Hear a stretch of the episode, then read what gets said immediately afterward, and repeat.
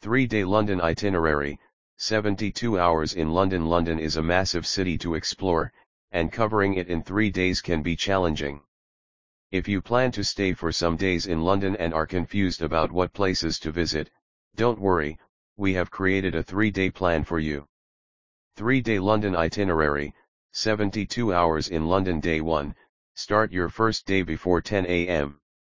Travel and go to Hyde Park and explore it. Stroll through the park and reach Wellington Arch walking along with the Green Park, you will see each Buckingham Palace, till 11.30 and you can enjoy the ceremony of changing guard.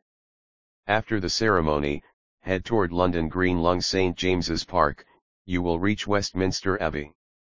Spending two hours here is worth it as it is essential landmarks after this go toward River Thames, you will see Westminster Palace and Big Ben you will reach London Eye, after crossing Westminster Bridge now enjoy the view you can garb snacks nearby post this, there would be no time to visit any other place, grab your dinner, and stay too late as an adventurous day is waiting for you.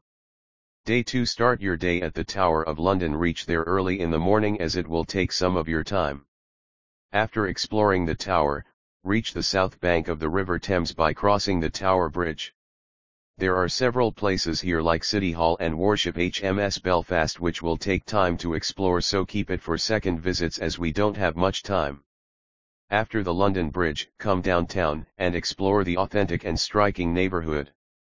Here you will find many stalls and shops where you can do some shopping. By taking the tube, you will reach one of the most famous museums British museums. Nereid Monument, the section on Egypt and the Rosetta Stone are some of the top tourist attractions. After this, you must visit Regent Street and Oxford Street, these are the most fantastic shopping street with excellent theatres in restaurants. For some entertainment you can visit Piccadilly Circus it will surely be a memorable experience. If you are thinking of where to park my car London, don't worry, there are many options available. For a fantastic dinner, Go to Asian cuisine has a fantastic atmosphere. Day 3 for the last day, start your morning early at 10 am with St. Paul's Cathedral situated near St. Paul's Tube Station, one can explore the crypt and climb the dome. Now through Tube Station go to Trafalgar Square it is London most distinguished squares. After this, go to the neoclassic building, the National Gallery, with more than 2,300 paintings. If you are traveling through rented vehicle parking Excel Center are great option to park your vehicle safely after museums, go to the Covent Garden by heading towards the northeast. Here you can eat at a restaurant until you catch your flight.